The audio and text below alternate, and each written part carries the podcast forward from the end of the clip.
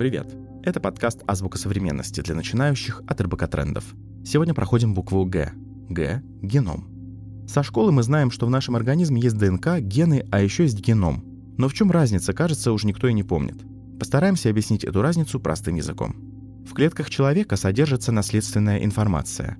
Она предопределяет развитие организма, строение нашего тела, рост – Самая маленькая частичка такой информации содержится в гене, который передается от родителей и предопределяет физиологические свойства организма.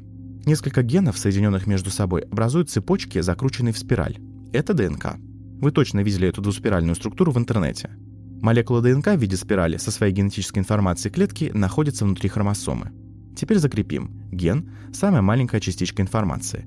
Несколько генов образуют ДНК, который образует хромосомы. Вот теперь мы можем перейти к геному. Геном – это совокупность наследственного материала одной клетки. Он включает в себя все гены организма. У человека геном составляет около 3 миллиардов пар оснований ДНК. Это их столько в 23 хромосомах. Каждый геном содержит информацию, необходимую для роста и поддержания организма. Прицельно изучением генома занимается наука геномика, а за манипуляции и редактирование генома отвечает генная инженерия. Современная генная инженерия позволяет включать и выключать отдельные гены – Теперь мы можем лечить часть генетических заболеваний, которые в прошлом считались фатальными. Например, амавроз либера, врожденная потеря зрения, появилась терапия рака и новые антибиотики. Современные ученые научились редактировать геном. Например, благодаря генной терапии возможно нести в клетки здоровую копию гена, которая позволит восстановить функцию органа и лечить наследственную патологию, вызванную мутацией в ДНК.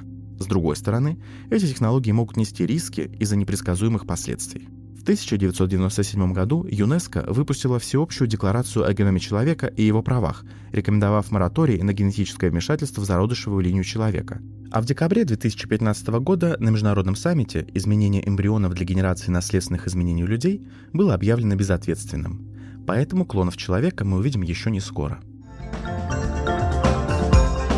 Чтобы узнать больше о том, что такое генная инженерия и почему мы живем в эпоху биореволюции, читайте наши материалы на площадках РБК Трендов. Это была азбука современности для начинающих. Чтобы не пропустить следующий выпуск, подписывайтесь на подкаст в Apple подкастах, Яндекс.Музыке, Castbox и на любой другой платформе, где вы слушаете подкасты. До встречи!